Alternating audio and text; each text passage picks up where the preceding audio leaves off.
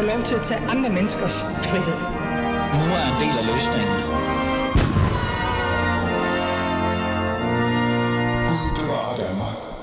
Åh oh, gud ja, Gud bevarer Danmark. Det er blevet torsdag, og dermed tid til, at jeg sammen med de 40 røvere i form af tidligere politikere, øh, nuværende politisk kommentator, chefredaktør osv. osv. sætter fokus på ugens politiske overskrifter og uddeler high fives eller tørre tæsk. Det er tid til røverpanelet. Velkommen til Alis Fæderland, og mit navn er som altid Ali Amin Ali. Lad os komme i gang.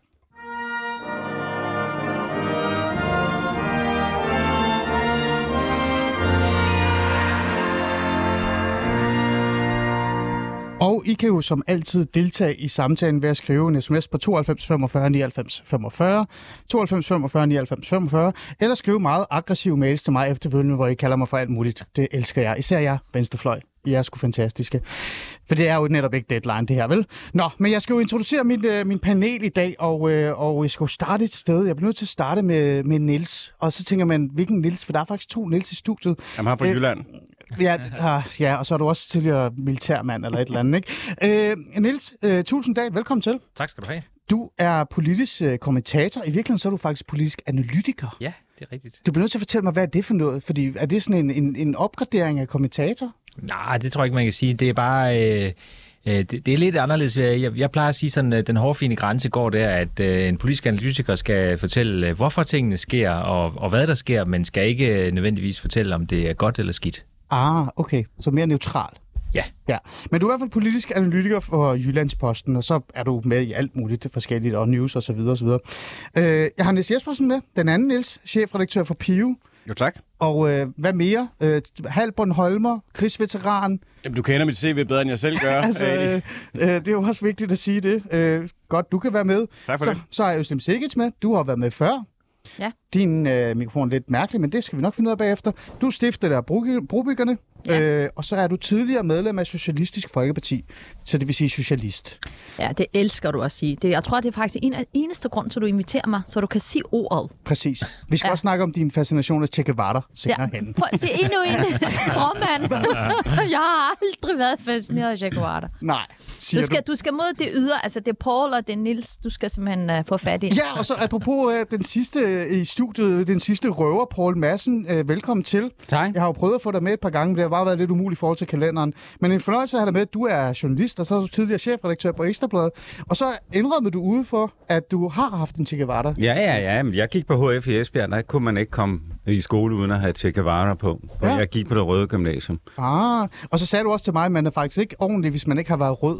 Nej, jeg synes, man skal være ordentligt rød som ung. Så kan man bevæge sig ind mod midten, siden hen at blive sådan lidt mere klog.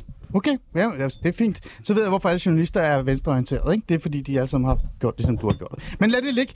Øhm, vi gør jo, som vi altid gør i det her røvepanel, og I skal jo ikke vente på, at jeg giver jer ordet. I skal jo bare tage den, hvis I synes, det I er meget vigtigere, og I kan bedre, bedre være der, end jeg er. Øh, men vi skal jo snakke om, hvad, hvad jeg har bidt mærke i. Det er det første, vi plejer at gøre. Øhm, jeg vil gerne give øh, ordet til... Øh, ikke Paul Madsen, han er jo også debutant, men jeg vil gerne starte med Niels, fordi han er jo analytiker, ikke? Så han, kan sådan, han har haft den store kasket på. Niels, øh, hvad er det sjoveste og interessante, du har lagt mærke til? Og lad være med at sige bededag. Vent lige med den.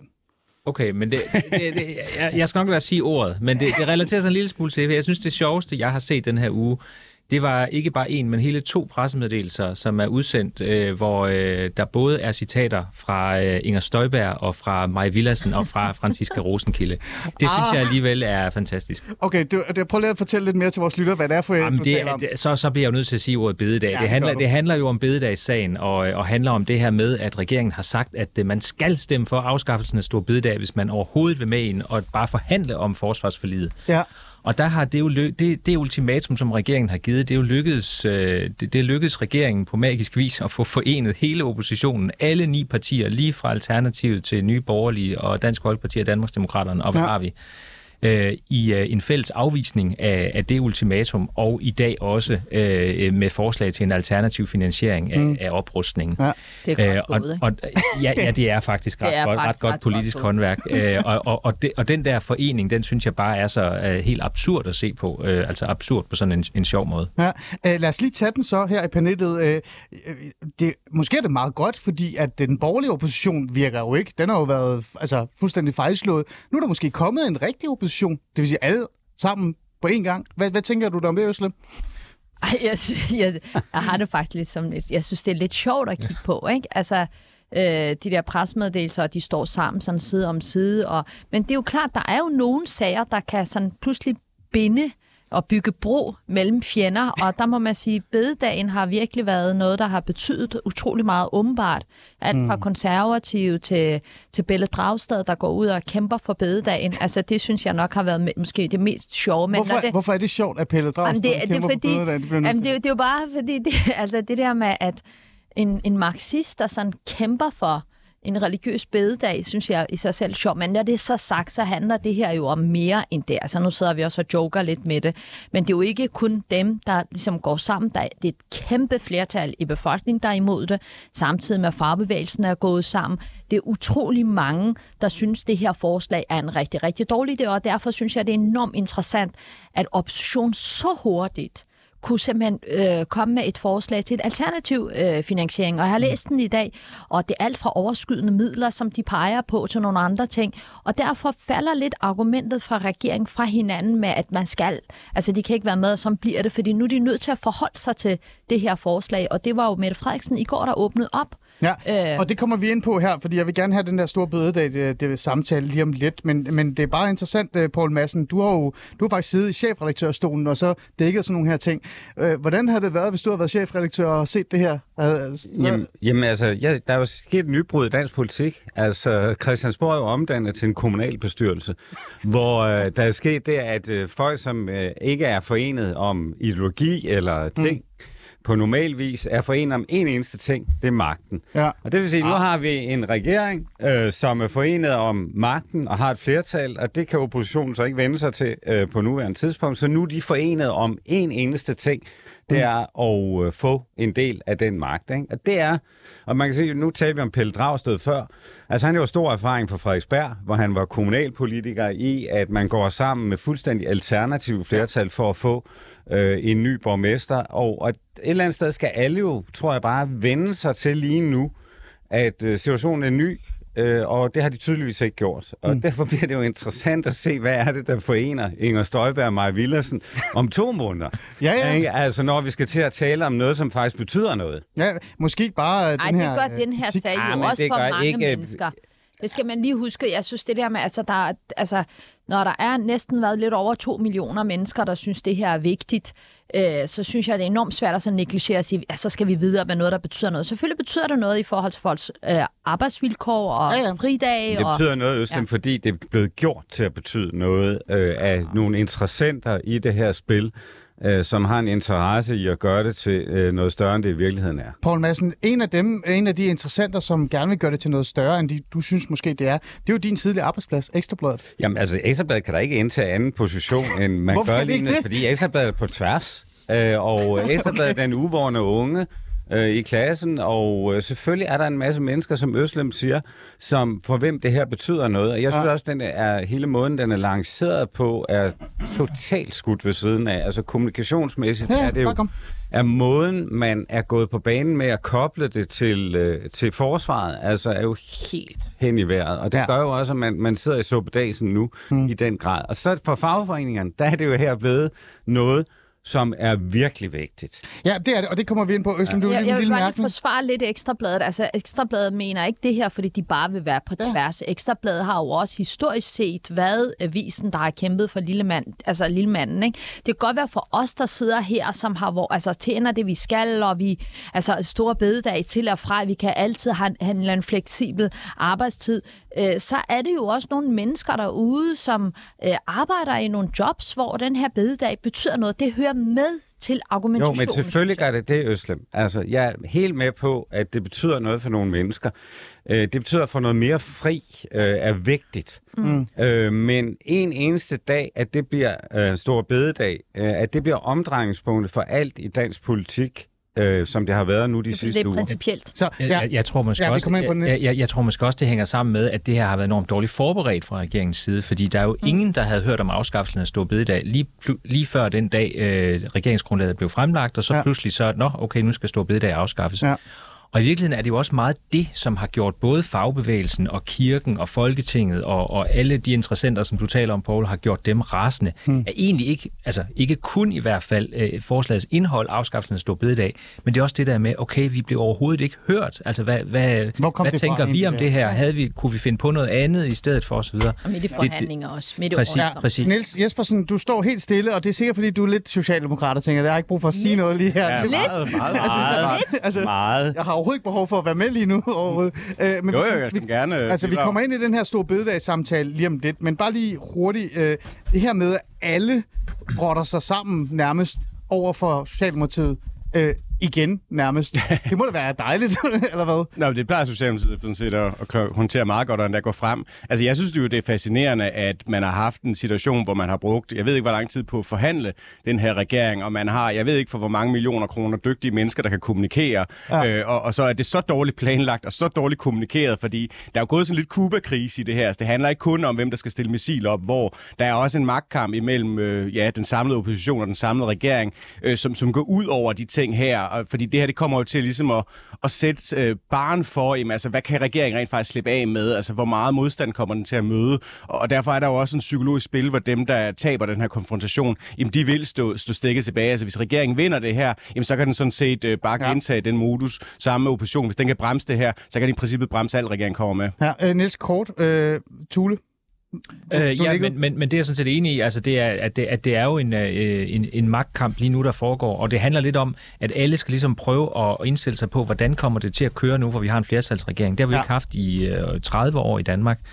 Øh, og derfor så, så skal alle ligesom prøve at, at kalibrere sig lidt øh, ind på det. Og regeringen har, jo- har, jo, har jo virkelig satset meget. Altså de har bare kørt øh, fuld hammer på det, bare sagt, øh, vi gennemfører det her uanset hvad. Det er adgangsbillet til forsvarsforliget. Øh, men noget tyder jo på, at øh, de i hvert fald på den sidste del er gået i gang med at bakke, fordi øh, det sidste jeg hørte, inden jeg gik øh, ud af døren øh, her til morgen, det var ja. Jakob Ellemann, som siger, nå okay, om der er kommet alternativ finansiering, ja, men det vil vi da godt snakke om, og det vil vi da godt høre på. Jeg- Så- så spørge en Men, men, men, Ja, men jamen, det kommer vi tilbage på. Østen. forståeligt. Nej, jeg vil Ja. ja. bare lige... Altså, er det ikke sådan, når, når der bliver lavet et forlig, så kan man jo ikke på den måde ligesom ekskludere folk, der er en del af forliget. Det skal Jo. man gøre før valget, ikke? Ja. Ja. Så de har også en rent teknisk en udfordring, Nej, regering. nej eller hvad? ikke, ikke i det her tilfælde, mm. fordi det gamle forsvarsforlig udløber, og det vil sige, at der skal laves et helt nyt forsvarsforlig, og så starter man sådan set fra bunden igen. Okay, tag med. Øhm, jeg har et godt spørgsmål til dig, Niels, men lad os lige gemme den, for vi kommer tilbage til den her bededags, eller jeg, jeg har mange spørgsmål. Der er meget, jeg ikke forstår. Jeg vil også gerne vide, om I overhovedet mødes ved volden. I øvrigt, øh, i øvrigt det spurgte jeg dig. Ja, nej, det gør jeg hvorfor jeg spørger om det egentlig? Nej, Nej, det finder vi ud af jeg lige ikke. Altså, Lad os- hvad er, er der nogen i studiet, der kan opklare Ja, det, kan det skal jeg nok hjælpe jer med. Lad, lad os bare lad indvandreren fortælle danskerne, hvorfor I skal mødes ved volden. Ja, det er super fint. Prøv at høre, øh, lad os gå videre. Vi har brugt lidt øh, god tid på det her. Øh, jeg vil også faktisk gerne tale om, øh, før vi går med bededag, jeg vil også tale om Nye Borgerlige virkeligheden. Fordi vi snakkede om dem sidste uge. Øh, nu skal vi så snakke om dem igen åbenbart. Øh, både fordi der er intern, øh, hvad kan vi sige, øh, debat omkring, hvem der skal være den nye formand. Øh, Pernille Vermund, som er medstifter og øh, formand for Nye Borgerlige, har jo på, på sin vis trukket sig, og der skal findes en ny formand. Man er ved at finde ud af, hvem det skal være. Lars Bøge Mathisen er oplagt. Han har selv sagt, det vil han gerne. Der er nogle andre i spil også, som nok ikke lige 100% har sagt, at nu de gerne vil være det. Øhm, men så viser det sig også, at næstformanden trækker sig nu, øh, som også har været medstifter, så vidt jeg kan huske, ret mig gerne. Øh, det fik mig bare til at tænke i går sådan lidt, øh, er Nye Borgerlige bare slut nu i virkeligheden? Øh, Nils, lad os starte med dig. Øh, det kan vi selvfølgelig ikke konkludere med 100% sikkerhed nu, men jeg vil sige, det er et øh, dødsmærket parti. Øh, altså fordi øh, Pernille Vermund, hun har simpelthen været totalt centrum for det der. Det er hendes øh, drive, det er hendes karisma, det er hendes frækhed, øh, det er hendes måde at køre tingene på. Det er det, der har gjort øh, nye borgerlige år, at overhovedet i hovedet at komme i Folketinget, og det er, at, mm. at de trods alt, selvom de ikke gik så godt ved valget, som de havde håbet på, at de trods alt øh, gik frem. Mm. Og jeg, øh, jeg synes, det er meget vanskeligt at se, at det skulle kunne øh, blive en stor succes øh, med, med for eksempel øh, Lars Borg Mathisen som, som formand. Mm. Lad os se, at vi, vi er blevet overrasket af mange ting, øh, men, men umiddelbart må man bare sige, at Nye Borgerlige er Pernille Vermund, og det, at hun går nu, og hun går så pludseligt, uden ligesom at have en eller anden plan for magtoverdragelse på plads, det, det er altid farligt for et parti. Ja. Niels Jespersen, du har skrevet en bog om øh, øh, integration og udlændinge øh, og migration osv. osv. Du må gerne sige selv, hvad den hedder. Den, den hedder Eksperiment at slå fejl. Præcis. Så er det med sagt. Mikkel Andersen Ja. på Kontrast. Præcis. Og med flere, eller hvad det nu er, I Nej, kalder nej, det er kun os to. Det er kun jeg så godt. Øh, øhm, øh, man kunne jo også godt på en måde konkludere, øh, at Nye Borgerliges eksistensberettigelse for teknisk set er slut, fordi den her debat, den her diskussion om udlændingepolitik og indvandrere, den fylder jo ikke så meget mere, som den gjorde før. Jeg siger ikke, at nu vil danskerne åbne op, men den Ikke fylder ikke så meget bredt. mere. Og så kommer en lille ting. Liberale Alliance går frem. Det er jo der, du får den rene liberalisme, uden alt det der indvandrerhalløj. Så Jo, altså, der, kan det ikke der, være det? Jo, altså der er den der, der, der er også hervede venstrefløjen meget i nullerne og i tierne, så hedder det der græshoppesværme, der altid hoppet på noget nyt og noget spændende. Det skal bare være nyt, nyt, nyt. Ja. Øh, men jeg vil lade sige, at altså, der er stadig en meget stor del af danskerne, for hvem udlændingespørgsmålet er helt ekstremt afgørende vigtigt. Det er ikke dem, der afgør valgene længere. Det er et, et strukturelt problem for højrefløjen som sådan, men, men for de enkelte partier, som, som for hvem måske 8-5 procent er rigeligt, øh, så er det altså meget, meget afgørende, at man har en stærk profil der. Altså, jeg vil jo argumentere for, at Pernille Vermund har sådan set været tjekket ud de sidste lange stykke tid, og en grund til, at Nye Borgerlige fik så dårligt valg, det er, at hun simpelthen ikke er, øh, undskyld, siger det helt mentalt til stede længere. Altså jo, det er hun i sit eget hoved, det ser jeg ikke tvivl ved, men politisk er hun ikke øh, til stede. Øh, så det er jo sådan set en øh, nødvendig øh, transformation, det parti skal igennem, hvis de skal genopfinde sig selv, og, og det tror jeg egentlig ikke er usundt for dem, at det kommer så tidligt i perioden, men, men jeg er enig i, det er også en ekstremt farlig situation, fordi det er et parti, der trods sin lidenhed har to meget forskellige grupper, altså Lars Bøje, han er, han er liberalist, anarkist, altså han vil ikke sige, om han Tidligere er Liberal. Alliance. Han er tidligere Liberal Alliance, ja. Øh, hvad hedder det? Nærmest sådan en gammel fremskridtsmand, minder han om, ikke? Øh, og du har en som Mikkel Bjørn, for eksempel, som er den anden mulige modkandidat, som, som altså er meget øh, nationalkonservativ, nationalliberal. Øh, hvorfor er han ikke i DF? Fordi han synes, de har været måske for prolede og for socialdemokratiske på nogle punkter. Men det er to ideologier, der er meget langt fra hinanden. Øh, og der tror jeg sådan set, det kan være sundt nok, at, at når man ikke har en person som øh, Pernille Vermund, der kan rumme begge de strømninger, mm. at man så får en afklaring på, hvad det skal være for et parti. Øh, Ja. men, men det er ekstremt farligt øh, for dem, det er der ingen tvivl om. Ja. For jeg tror, at den fløj, der taber, hvilket nok er de nationalkonservative, risikerer at splitte ud øh, og muligvis gå til Dansk Folkeparti. Ja, øh, Øslem, du markerede. Altså, jeg tror, jeg er simpelthen ikke øh, enig i den analyse, der hedder, at det store danske flertal simpelthen øh, synes, at det er en af de allervigtigste ting i forhold til flygtninge indvandrere. Synes du det? Nej, og grunden til, at jeg ikke synes det, det er fordi, man kan simpelthen, jeg tror simpelthen ikke, vi stopper med, med nye borgerlige. Jeg tror, vi vil se en afspiltning også i forhold til den- den anden yderste og højrefløj, som også med øh, Inger Støjbergs parti og, og Dansk Folkeparti, fordi på en eller anden måde er der jo simpelthen sket en skift i den danske befolkning efter krigen, og man kan se, at man kan ikke isolere sig, man er nødt til at være en del af noget større. Samtidig med, at der kører alle de her åndssvage, åndssvage sager. Senest er der jo en fra Altså enkeltsagerne. Enkeltsagerne to læger, som, øh, som kommer fra Irak for at arbejde. Manden arbejder på Rigshospitalet som kirurg, konen i Hillerød. Mm. Men fordi at det alle sammen er under samme øh, hospital, så står han til udvisning, og afdelingen er nødt til at aflyse en masse Så du, operationer. så du siger, det, det er slut? Altså, jeg, jeg tror simpelthen på, at du kan også se det med, hvor meget har det egentlig lykkes Inger Støjbergs parti at profilere sig på deres allervigtigste mærkesag. Det er stormet ind, Øslem. Ja, ja, men lad os nu se, hvad der sker. Der er jo altid nogen, der stormer ind. Altså, øh, Uffe Elbæk stormede jo også ind. Hvad skete der så efterfølgende? Der er altid sådan nogle øh, pludselige ja. hop. okay.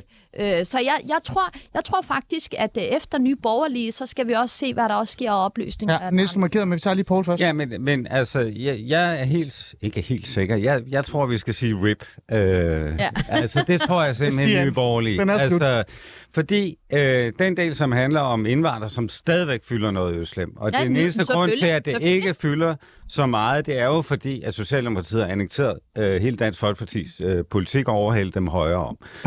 Øh, og, øh, og så kan man sige en anden del, og der er simpelthen nogen, der har bedre bud på det, fordi når vi nu begynder at åbne op, som man er nødt til nødvendigvis at gøre over for de eksempler, du for eksempel kom med med lægen fra Hillerød og så videre, så er Inger Støjberg et bedre alternativ end en ny formand øh, for nye borgerlige mm. til at føre den fakkel.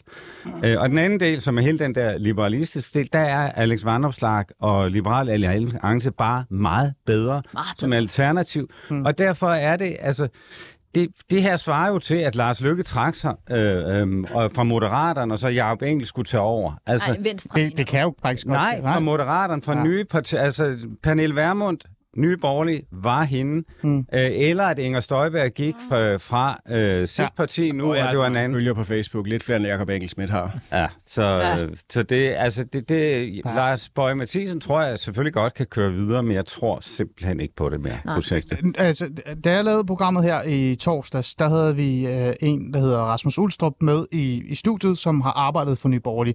Og han var meget klar i mailet. Han sagde, at hvis det bliver Lars Borg Mathisen, så bliver det sådan også en lille smule skørt.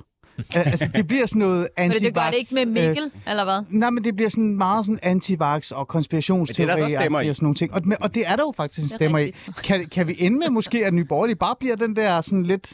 Altså, du ved, den der anti-corona-post, et eller andet, Jo, som man det- ser i andre lande. Det, det så man Niels? jo mange øh, borgerlige partier sådan set øh, måske ikke købe fuldt ind på, men i hvert fald give lidt luft til det. Var så også store borgerlige medier som Berlingske, der også flirtede lidt med de her sådan, konspirationstilgang Ja, ja, til, hvordan verden hænger sammen. Altså, det, der, det, det har altså en, en, en appel, jeg siger ikke, den er super bred, men det har en appel på højrefløjen, nok til at kunne drive et, et succesfuldt øh, parti på baggrund af Man det. kan jo sige, at den er ikke engang fløjs... Øh, altså sådan, den, den kan også være på venstrefløjen. Der er også mange på venstrefløjen, Det der er i dukker op princippet, sammen. ja, princippet, ja, der tror jeg jo næsten faktisk, at, at du kan sige, der vil øh, dansk, eller Ny Borgerlige have en mulighed for også at trække nogle stemmer fra øh, venstrefløjen. Men, men jeg vil også bare sige, det der med, øh, at udlænding ikke betyder noget længere. Altså Danmark og hele Vesteuropa er en flygtningesommer fra den største højredrejning, vi har set siden før 2. verdenskrig. Altså grunden til, at det ikke er en dagsorden nu, det er fordi, der ikke kommer særlig mange, og det er fordi, folk har den opfattelse af, at de store ansvarlige partier, de har styr på tingene. Men, øh, men det, som, som befolkningen krigen. gerne vil have, det er jo altså, at øh, politikerne har kontrol over, hvem der kommer ind i landet, hvem der får asyl, øh, hvem der krydser vores grænser. Og det er jo faktisk sandheden, at det har vi altså ikke i Danmark. Politikere har ikke kontrol over de her spørgsmål. Øh, og og det, den situation, hvor vi står i den samme som i 2015, jamen der vil der igen øh, altså være flygtninge på, vej, på motorvejene. Ja. Der vil ikke være kontrol over, hvem der får asyl. Og, og, og, og sker det, så tror jeg, at den tiltro, som de store mainstream-partier har genvundet på det her spørgsmål, inklusive Socialdemokratiet, Ja. den kan forsvinde meget, meget hurtigt. Ja, ja. Den, den, Øh, pointe, altså, den, pointe, er, den pointe er jeg sådan, er sådan set ret, uh, ret enig i, fordi uh, i virkeligheden, hvis man sådan kigger på den danske befolkning, altså øh, den udlændingepolitiske holdning i, i blandt danskerne er jo ikke særlig uh, rationel eller sådan særlig uh, gennemtænkt Det er meget nødvendigvis. rationelt. Jo, men det, det, det bliver bare meget ofte sådan, øh, når der er en stor flygtningebølge, øh, som der for eksempel var i 15, så, øh, så er stemningen stop, stop, stop, vi skal ikke have flere ind, og grænsebomme og, øh, og alt muligt. Øh, så er der en mere rolig periode, som der er øh, nu, for eksempel, og så siger man, nå, okay, jamen, her var faktisk en sygeplejestuderende, som er på vej til at blive sådan noget. Det var faktisk ikke meningen. Så det er jo ikke, øh, det er ikke altid, at, øh, at hvad skal man sige, folkestemningen øh, følger sådan en eller anden en stringent, øh, Nej, stringent nej. retning. Nogen vil også sige, du siger det jeg, jeg til synes, dig. det er rationelt, hvis vi lige ind der. Altså, det, er der, det er da meget rationelt ja. at have en holdning om, at, at mange mennesker kan være velkommen til Danmark. Man vil gerne vil et åbent land. Folk skal komme og arbejde og integrere sig. Alle de der ting der.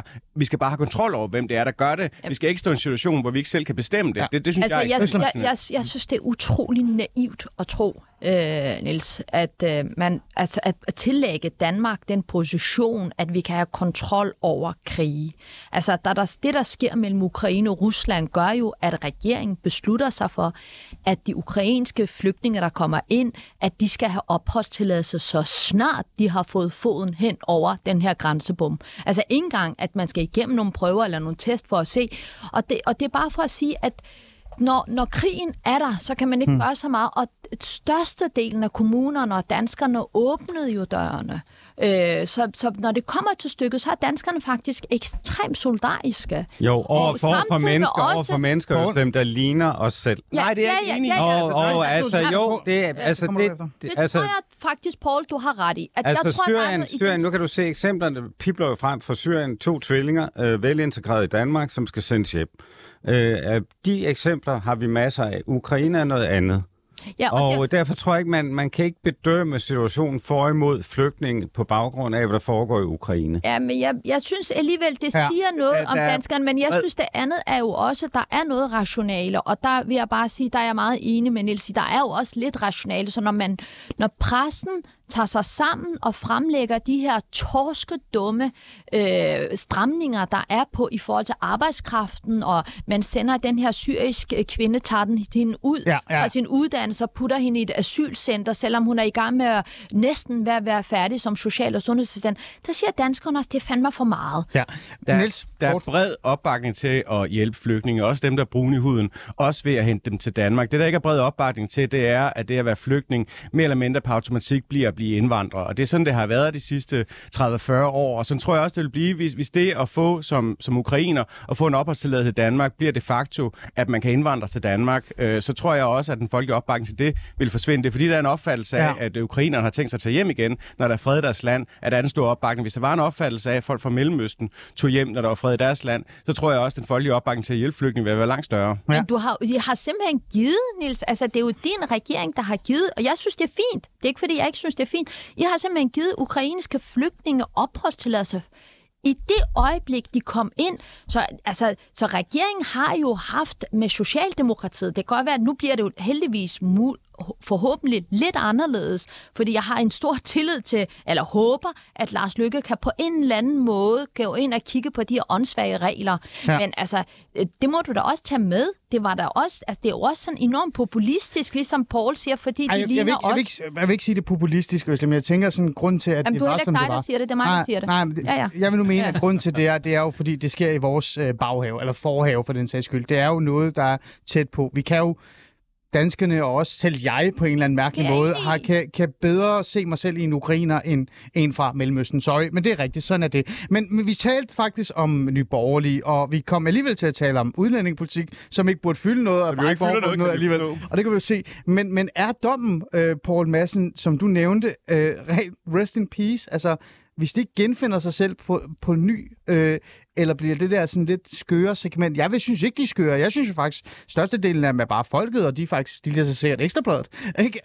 Øh, hvis de ikke kan få fat i dem, så, så, så ryger det lidt ned. Niels, kort sidste ord. Øh, ja, altså, og, og i, forhold til, i forhold til, hvad det er for en type parti, øh, nye borgerlige er, eller har forsøgt på at være, så kan man sige, at Pernille Vermund har jo haft gang i en eller anden form for normaliseringsproces i forhold til nye borgerlige. Da hun kom i Folketinget, der var det på de her tre ufravigelige krav. Ja. Men hun har jo faktisk brugt den første valgperiode på at prøve at file dem sådan en lille smule til. Du får hende aldrig til at indrømme, at hun har bakket på dem, Nej. men hun har faktisk gjort sig øh, et stort stykke arbejde for at prøve at se, okay, kan vi prøve at finde et eller andet, som faktisk er gennemførligt, mm. hvor vi så kan sige, at, øh, at, øh, mm. at, at vi har fået opfyldt de her mm. ufravigelige krav. Men-. Det var jo hendes projekt, Ja. og, og, og det er så spørgsmålet, hvad bliver det for et type nye borgerlige, Ja. der kommer, der kommer efter, efter formandskiftet, ja. om det der kommer til at fortsætte eller ej. Mm. Jeg er med på, at der er en strømning, øh, der er noget øh, anarkistisk og sådan lidt øh, coronaprotest og sådan noget. Øh, og den tror jeg bare, vi så kulminationen af under corona. Den, jeg tror ikke, det er en så kæmpe stor øh, understrøm i, øh, i Danmark, altså at, øh, at, øh, mm. at det er noget, der kan bære et helt parti. Men det er lidt respekt også, ikke? Altså, jeg synes også, det er lidt Kort. Vildt med mm. Pernille Vermund, som har skaffet en fremgang. Det kan godt være, at hun ikke er centrum i politik og, og står i en position, som er, altså, bliver jo også af alle kommentatorer og øh, medier øh, kåret til at være en darling og har været ret karisme, karismatisk og har lavet alle mulige gode ting. Alligevel vælger at trække sig. Altså, det må jeg skulle sige. Altså, hun skal ikke bæres ud, og hun bliver ikke kuppet af alt mulige ting. Det, det kunne man godt trænge lidt mere til i dansk Der er mange, politik. der måske kunne lære noget af. Ja, det, det, ting, det er jeg meget, meget enig med dig i. Du har allerede sagt øh, nogle... Nej, det er. Lad os bare gå videre til næste. Ja. Ja. Altså, det, Det var der ikke nogen, der havde regnet med. Det var bare sagde, hun ville tage en Ja, det periode. er virkelig, øh, Der, alt. Og de øh, taler videre, fordi de øh, vil gerne sætte ord på, hvem det er, de synes, der skal trække sig. Jeg tænker, det er alt sammen i virkeligheden.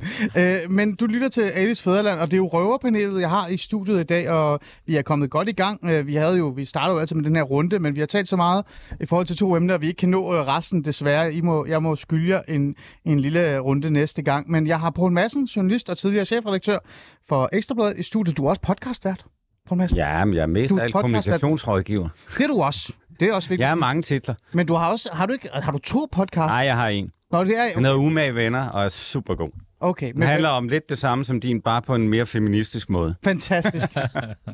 Okay, Poul Madsen. Det er fint. Så har jeg Øslem Sikkes med, stifter af Brobyggerne og tidligere Socialistisk Folkeparti og Che Guevara-fan i studiet. Så har jeg Niels Jespersen. Vi bliver Hvad- simpelthen hvad- nødt til at altså, snakke med... Altså, det er nej, sjovt men- én gang, det er ikke sjovt syv gange. Ja. Det vil jeg bare lige sige. Okay. Yes. Hvad med 8. Nej, men det er ikke sjovt. Du er nødt til at deklarere mig rigtigt. Ja, jeg, jeg havde en Che t-shirt. Okay, du havde ikke en Che. Guevara-t-shirt. Nej, men jeg synes bare... Altså, ja, jeg har været CFI, det er jeg ikke. Jeg er generalsekretær for brobyggerne. Okay. Savner du den i det der SF? Altså, nej, det gør jeg ikke. Men jeg synes, det er enormt spændende at følge med i politik. Mm. Øh, og jeg er også en politisk nørd, og vil altid være en politisk mm. nørd, men øh, jeg savner ikke politik på den måde, altså partipolitik, men jeg laver politik. Jeg kommer faktisk til at stille dig et spørgsmål omkring det lige om lidt. Mm. Jeg tror også, at SF var mere til batik-t-shirts end uh, t-shirts. Var det det? Ja, sådan husker jeg min Og gymnasietid. ekosko. Ja, sådan Ej, det noget praktisk fodtøj og fjeldrev-tasker. Ja, men det var fordi alle... Og det er rigtigt med batik, det kan jeg også huske. Ja, Niels Jespersen, det er dig, der taler. Du er også i studiet. Du er chefredaktør for PIO. Og så er Niels Tulsendal også i studiet. Politisk analytiker. Analytiker Ja, det er korrekt. Ja. Og, for Jyllandsposten. Og podca- og podcast. det er rigtigt. Hvad er det for en podcast, du har? Jamen, øh, vi har jo lavet en politisk podcast, jeg og øh, min chefredaktør, Marken Niel Gertsen, Ja. øh, som har kørt under valgkampen, Ja. øh, hvor den hedder Hvem vinder valget? Yes. Øh, og øh, den relancerer vi i næste uge under et nyt navn, Og hvad som jeg er ikke navnet? kan afsløre endnu. Ej, fordi er det sikker? Hvad for noget? Kan du ikke afholde lidt? Jeg, jeg kan desværre ikke afsløre det endnu. Så vi jeg laver, kan vi laver sådan lykkehjulet. Hvad er første bogstav? Så, så er jeg nødt til at sige, at min politiske podcast Åh, Gud. har faktisk et navn. Den hedder Tingens Tilstand, som jeg laver med Jo, Benny wow. Ja, ja. Tre mænd, der er gået amok med at fortælle, hvad der er på deres uh, CV. Hvis du, hvorfor har du Vi, ikke vi en er basic Jeg skriver på. Valske. Jeg er lige kommet over til Jamen, jeg tænkte podcast. Nå, nej, nej, nej. Det har du simpelthen ikke tid til. Det har du ikke tid til. Det er for langt. Jeg laver bøger. Det er rigtigt. Det er også vigtigst. Men det er jeg, jeg har i studiet, og vi skal jo tale om, hvad der egentlig sker, øh, eller er sket den her uge. I er jo så min røverpanel i dag. Vi har jo talt om Nye Borgerlige, vi har talt øh, lidt om øh, sådan noget med, at alle går sammen om noget, og det de så er gået sammen om, som vi så også skal tale om resten af tiden, øh, det er øh, Stor Bededag kaoset. Det, det er det, jeg kalder det, fordi jeg er sådan lidt, jeg forstår ikke rigtig 100% hvad det egentlig er, der foregår. Øh, fordi som vi ved, så har regeringen jo, den her regering hen over midten, øh, som ender i midterrabatten lige om lidt, bare vent, beslutter sig for at via sådan en form for dekret, okay, det er ikke en dekret, men det er midlerne med dekret, ikke? Øh, beslutte sig for at foreslå at afskaffe Store Bededag. Før vi sådan går ind i det, så vil jeg bare lige høre sådan, hvad er egentlig jeres egen personlige øh, forhold til Store Bededag, Øslem? Hvad, hvad laver du egentlig på Store Bededag? Øh, jeg ved ikke, hvad jeg laver. Det er jo tit en fridag, ikke? Men øh, jeg tror faktisk, jeg ender med at give mine medarbejdere fri til Stor Bededag, som jeg plejer. Okay. Øh, så, øh, men øh, altså en personalgode, eller hvad ved jeg, en, øh, en ja. julegave, eller... Men øh, jeg laver, hvad ved jeg, vasker tøj. Øh, Sammen med familien? Ja, jeg, jeg rejser, hvad ved jeg, sammen med familien. Nej, nej, hjemme hos os er det kun kvinden, der laver det, Ali. Det er kun mig, der vasker Det har jeg tøj. ikke sagt. Nej. Øh, Jeg vasker faktisk heller ikke tøj derhjemme. Øh, hvad med dig, Nils Thulesen? Øh, Tule? Hvad, hvad laver du på Store Bededag? Ja, men altså, sådan om aftenen inden, der kan jeg da godt finde på at spise nogle varme veder. Kan du det? det er jo Au, traditionen. Og så på Stor Bededag har jeg også nogle gange været i kirke. Ja. Øhm, Det er hyggeligt, hvis, øh, faktisk. Ja, det er super hyggeligt. Ja, øhm, jeg hvis jeg, I hvert fald hvis jeg er hjemme, men øh, også nogle gange som Øslem har jeg også været ude og, og rejse og brugt det som sådan en forlænget weekend. Okay. Øh, hvad med dig, Poul Madsen? Jamen, jeg kan også finde på det der med varme beder. Jeg synes, det er hyggeligt. Ja. Øhm, jeg synes jo, det hele det her store bededag, at man skulle lave en fridag i efteråret i stedet for. Der er alt for mange fridage i foråret. med Kristi, himmel, Kristi Himmelfart og anden okay. pinsedag og alle de der. Så væk med den der store bededag. Lav, lav en i efteråret. Det har vi brug for. Ja. Men, men, men det kunne man godt, fordi hele historikken, jeg har jo prøvet at dykke ned i, hvorfor vi har fået den her store bed, Der er jo tre faster bededage. Og i 1600-tallet er der en biskop i øh, Roskilde, der lægger dem sammen og placerer dem der. Og det er først senere kongen, så lovfester det. Så man kunne jo godt i realiteten, det er jo ikke fordi, det er lige præcis den der, sådan ryg den, ikke? Oh, jo, jo, det, altså, man kunne godt, man kunne godt. Og man plejer I faktisk... november, der nu har er du ingen Det er faktisk, nemmere at fjerne og nu. flytte en er påske. rigtigt. nu har du fortalt historien, lad mig lige afslutte den. Du har fuldstændig ret. Det er jo det, der er med Stor Bededag, og, og den er jo sådan over 100 år, år gammel, så vidt jeg forstår. Men det, man så plejer at gøre, det er Over faktisk... 100 år, det er fra 1600-tallet. Prøv at regne. Det er det, jeg siger bare sådan, at, at så plejer man... Nej, nej, jo nej, nej, nej, det er over 100 nej, nej, nej, nej. Fordi at den er, altså... Det er fordi, der, den, den går længere tilbage, men det er en anden historie. Men det, jeg prøver at sige, det er, at man plejer faktisk at mødes ved volden. Det er det, det gør. Man går ned til volden, og så spiser man sin hvede. Det er det, man gjorde i gamle dage. Jeg ved Hvad ikke, så, om hvis man bor i Aarhus? Hvad gør man Det så? ved jeg ikke, fordi jeg kan ikke finde... Eller hvad andre- Esbjerg, hvor jeg kan- kommer fra, der Jeg er ikke nogen prøv- vold. Prøv, øh, Poul Madsen, jeg har prøvet at google alt, hvad jeg kunne. Jeg kan ikke finde ud af, hvad man gjorde i det jyske.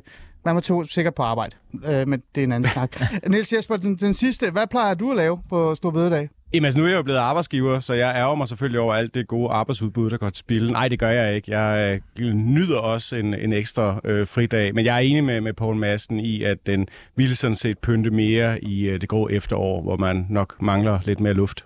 Hmm. Godt. Øhm, Det er der ikke noget teologisk argument for ikke at gøre. Nej. Det er ikke ligesom påsken, som, Nej. som er lidt sværere at flytte rundt på. Men nu har vi jo den her øh, bededag, og det er jo reelt set en, øh, en, en, en, hvad kan vi sige, en fridag. Øhm, vi var jo lidt inde på det, at det her med, at det er, det er virkelig specielt, at det er dukket op. Øh, lad os lige bare få det på plads til vores lyttere. Hvem har opfundet den her idé om, det skal afskaffes? Ja, det er jo lidt øh, sjovt spørgsmål, fordi det kan man ikke rigtig få svar på. Øh, og man må prøve sådan at, at botanisere lidt i det, hvad jeg gjorde i sidste uge. Så, øh, så siger det ene parti i regeringen, at det var det andet parti, og det andet parti siger, at det var det tredje parti, og det tredje parti sagde, at det var vist det radikale venstre, Ja. ja. øh, inden de gik ud af, af forhandlingslokalet.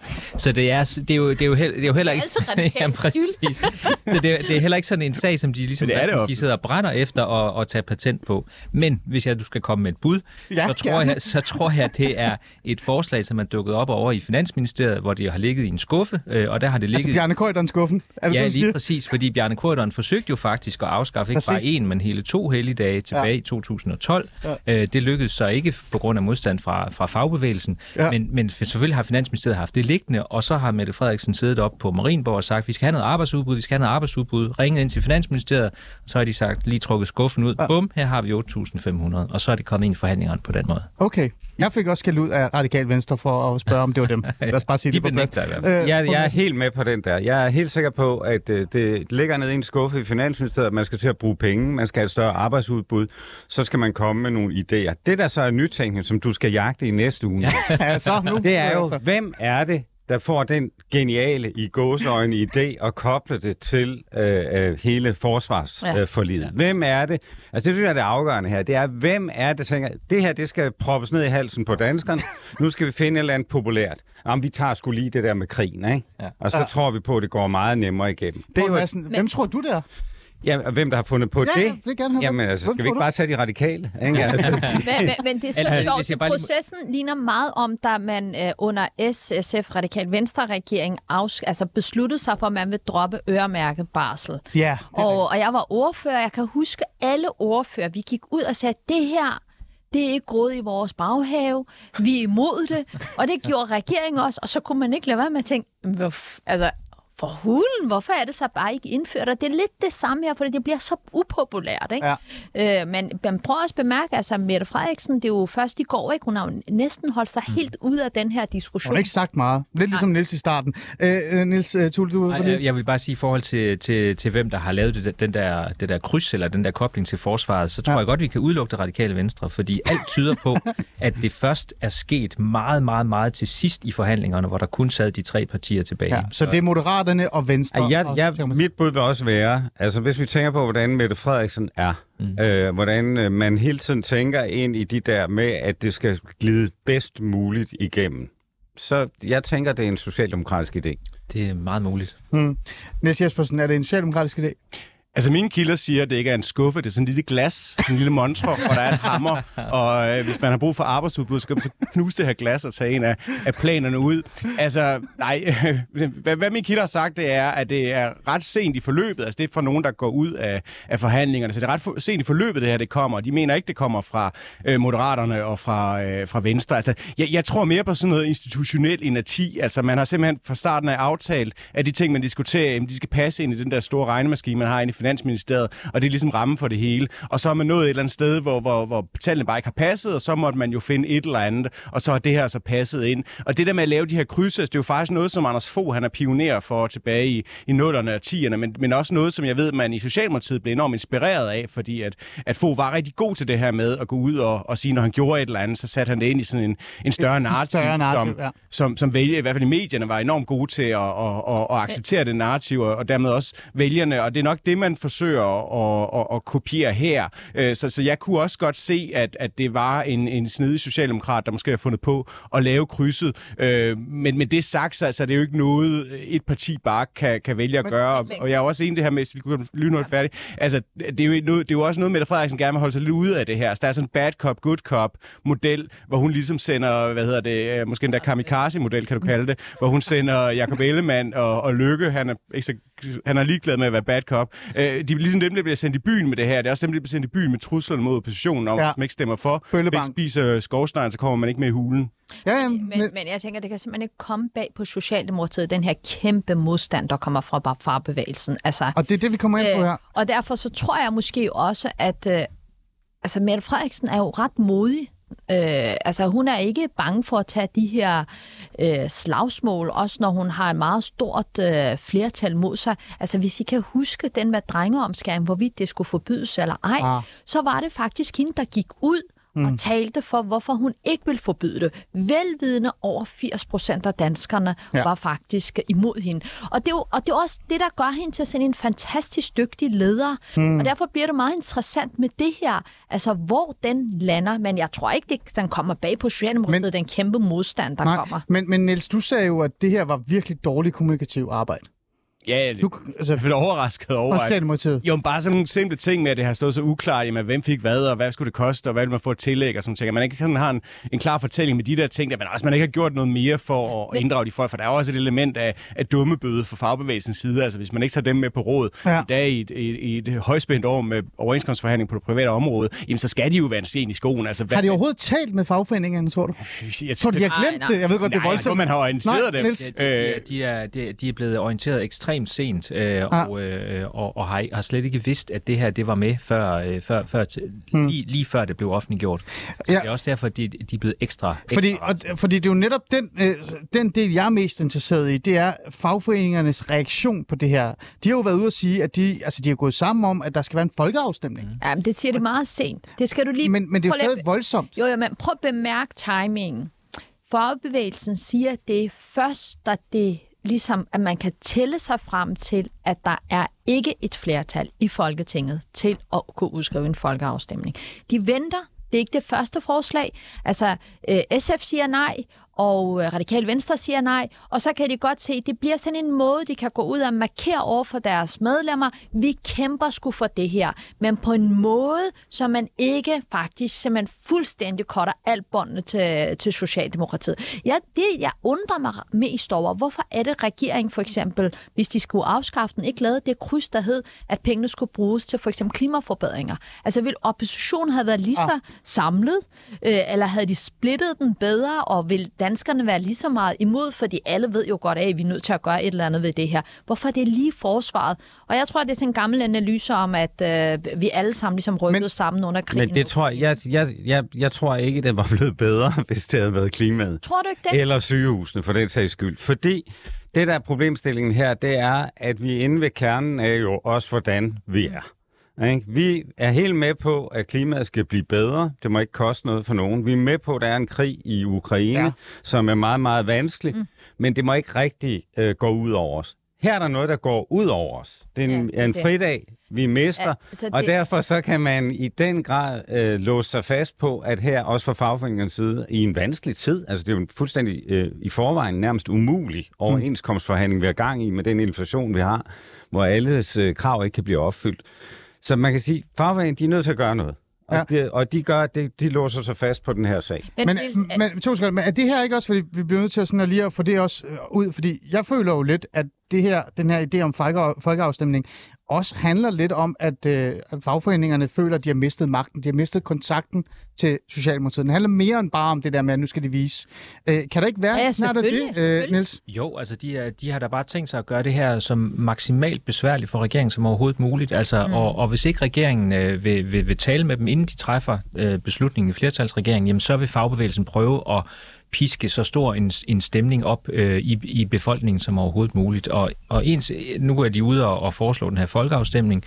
Vi har jo set målinger, som viser et meget massivt flertal imod det her, så alle ved, hvis der kom sådan en folkeafstemning, så vil forslaget falde. Ja. Og jeg er enig med dig i, Øslem, jeg tror ikke på, at der kommer en folkeafstemning. Mm. Men jeg synes bare, at man alligevel skal, skal lytte til, at øh, for eksempel Pia Olsen Dyr, som har været meget modstander af at bruge folkeafstemningsredskabet, øh, hun sagde øh, i forgårs, hun sagde, jamen jeg lytter selvfølgelig også til fagbevægelsen, og det er klart, at vi er nødt til at være lydhøre, hvis der rejser sig et folkekrav om det Mm. her. Igen, jeg tror ikke på, at de kommer til at, at affyre den pistol, men det er jo også oppositions måde at sige til regeringen på, I er simpelthen nødt til at, øh, at, at, at lytte til os, fordi ellers så har vi altså flere våben nede i skuffen. men, men Niels, øh, her til sidst, øh, før vi går videre til det sidste her. Øh, hvem, altså, hvem går det her allermest ud over? Jeg har sådan en idé om, at i sidste ende, så er det jo øh, Socialdemokratiet, det går ud over. Men hvis Mette Frederiksen trækker i land, hvad så? Altså, det, det har været sådan et, det er en mærkelig har ting. vi jo altså stadig en flertalsregering. Altså, det er måske derfor, jeg aldrig bliver politisk analytiker, fordi jeg synes, man skal passe på med at være alt for skråsikker over, hvad der kommer til at ske hmm. i fremtiden. Jeg synes, det, det er for tidligt at sige, hvad det bliver for en regering, det her. Men der er der ikke nogen tvivl om, at det vil være et kæmpe prestigetab, og det vil da være altså, øh, et blueprint for, hvordan oppositionen skal blokere for, for fremtidige hmm. hedder det, forslag fra regeringens side. Men jeg vil bare sige, jeg læser det altså anderledes end dig, Øslem. Jeg mener, at fagbevægelsen har ventet til at se, hvor meget bundtræk der var i den her protest. Og så er det, de kunne se, okay, der er noget folkeligt her, så er det går de i gang med det. Vi skal også lige huske, der er altså signal til er arbejdsgiverne her, Hmm. at, øh, at der skal jo forhandles den her overenskomst. Altså, der kommer jo i princippet, kan man sige, en folkeafstemning, nemlig øh, afstemningen om de private overenskomster. Ja. Øh, og og, og der, der kan man sige, det, der er for fagbevægelsen at pusse sig op øh, og, og tage folkestemningen og vise, at man er den del af civilsamfundet, som, som virkelig kan rykke på noget og blive, ikke kan komme ud med en. Det er også et signal til arbejdsgiverne om, at hvis de ikke vil have en stor konflikt her til sommer, så skal de altså se at finde øh, den helt store pengepose frem. Mm. Øh, vil du sige noget til sidst, der Ja, altså, jeg, jeg tror også, man skal også huske på, at det her er ikke kun alene en magtkamp mellem øh, regering og opposition, men det er også en magtkamp ja. mellem fagbevægelsen og Socialdemokratiet. Det er jo det, jeg tænker. Øh, og, øh, og derfor bliver det jo sindssygt interessant at se, hvor langt fagbevægelsen vil køre det her igennem. Mm. Øh, og hvor meget modstand de kan samle, også i regnvejr. Mm. Altså, fordi det er jo virkelig noget, der er utrolig svært Ja, hvis der er nogen, der kan, så er det regnvejr, ikke? Ja, Altså, det, så er det, det- øh, så er der virkelig noget, der kan sådan, uh, trække den anden vej. Ikke? Ja.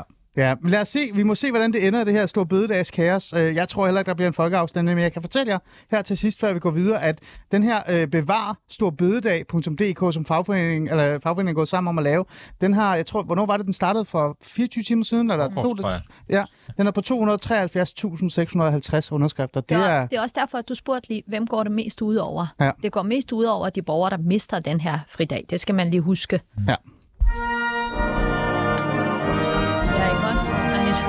Social, socialist, der er lidt, lidt, lidt, lidt, SFT. Nu trækker du den op igen, Øslem Sikkert.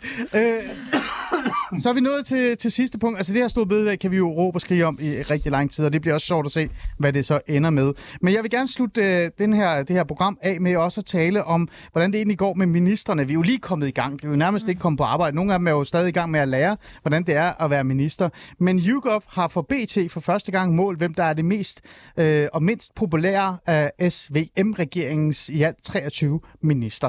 I undersøgelsen er i alt 1.137 repræsentanter udvalgt danskere over 18 år blevet spurgt, hvad de, uanset politiske præferencer, synes om hver enkelt regeringsminister på en skala fra 1 til 5. Hvis man så kigger på den her liste, øh, så kan man se, at miljøminister Magnus Heunicke, Heunicke er allerøverst. det, det, det er selvfølgelig. Ja, han har virkelig også fremsat mange miljøforslag på nuværende tidspunkt. Ikke? Det er fantastisk, Så ikke? det er totalt Ja, berettiget. ja. Øh, børne- og undervisningsminister Mathias Tesfaye ligger nummer to. Finansminister Nikolaj Vammen ligger nummer tre. Det er sikkert Aarhus, der har bare stemt på ham. Det, det skulle ikke undre mig. og så kører det sådan videre, og det er faktisk bare øh, socialdemokrater, socialdemokrater, socialdemokrater, social- socialdemokrater. Og når man så kigger på listens bund, så er det faktisk de borgerlige, der, der topper. Og allernederst, allernederst er det vicestatsminister og forsvarsminister Jakob Ellemann Jensen. Han er bund, bund, bundproppen på den her, øh, den her liste. Øh, og så er der jo noget interessant, det er, at YouGov har glemt Dan Jørgensen. Altså, det, det, det, det, det, noget, det synes jeg er lidt synd. Men, hvis Altså- man, og, og, men hvis til gengæld, hvis man så skal kigge på, hvilken af ministerne, der reelt har arbejdet, altså virkelig har været ud over rampen og sat dagsorden, Hvem synes du, det er? Jeg ved det godt, er, men- det er Christina Elund.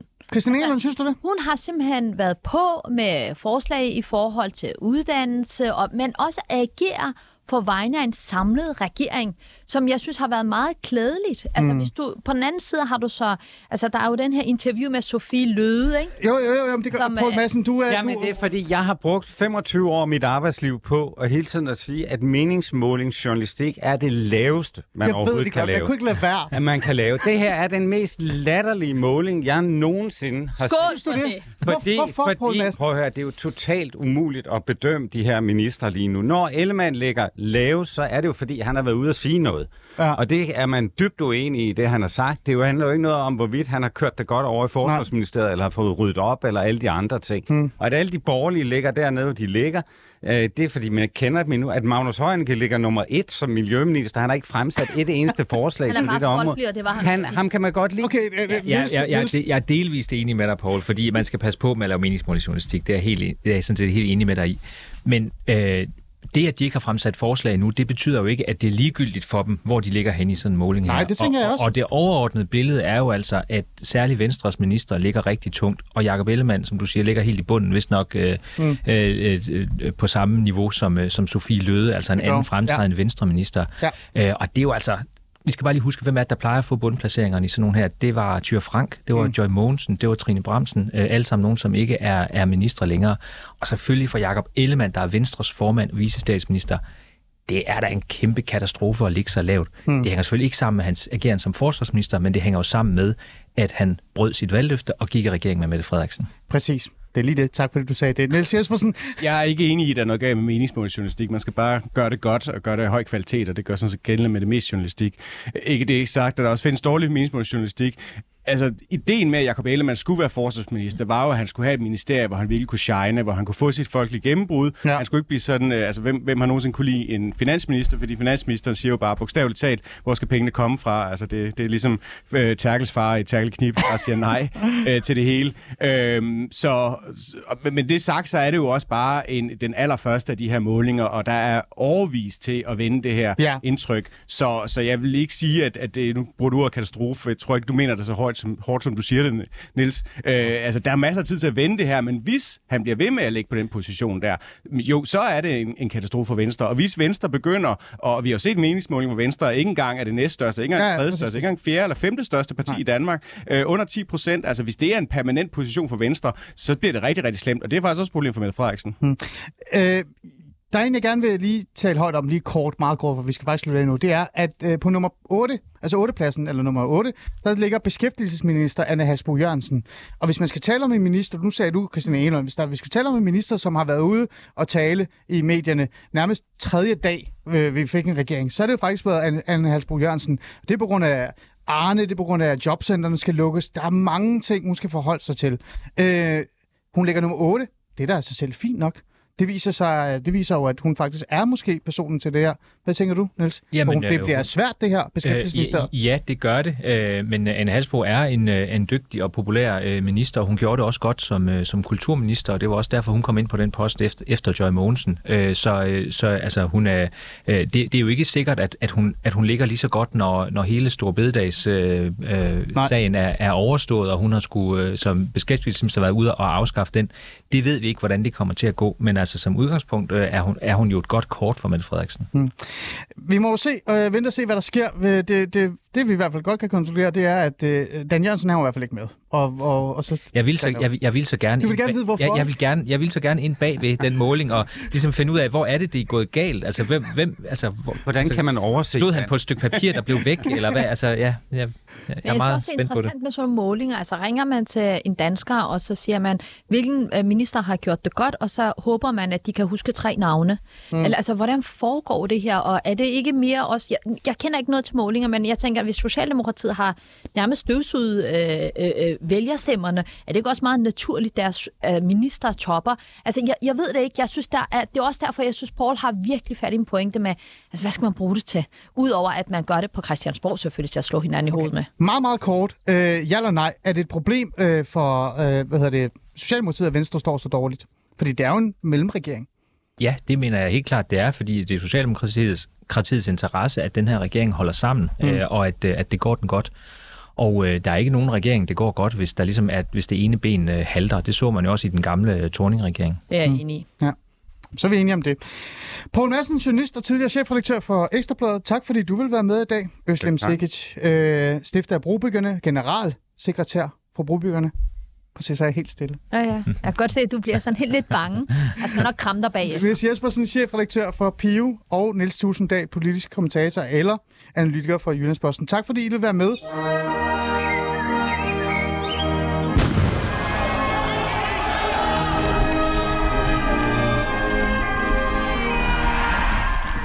I skal ikke få lov til at tage andre menneskers frihed.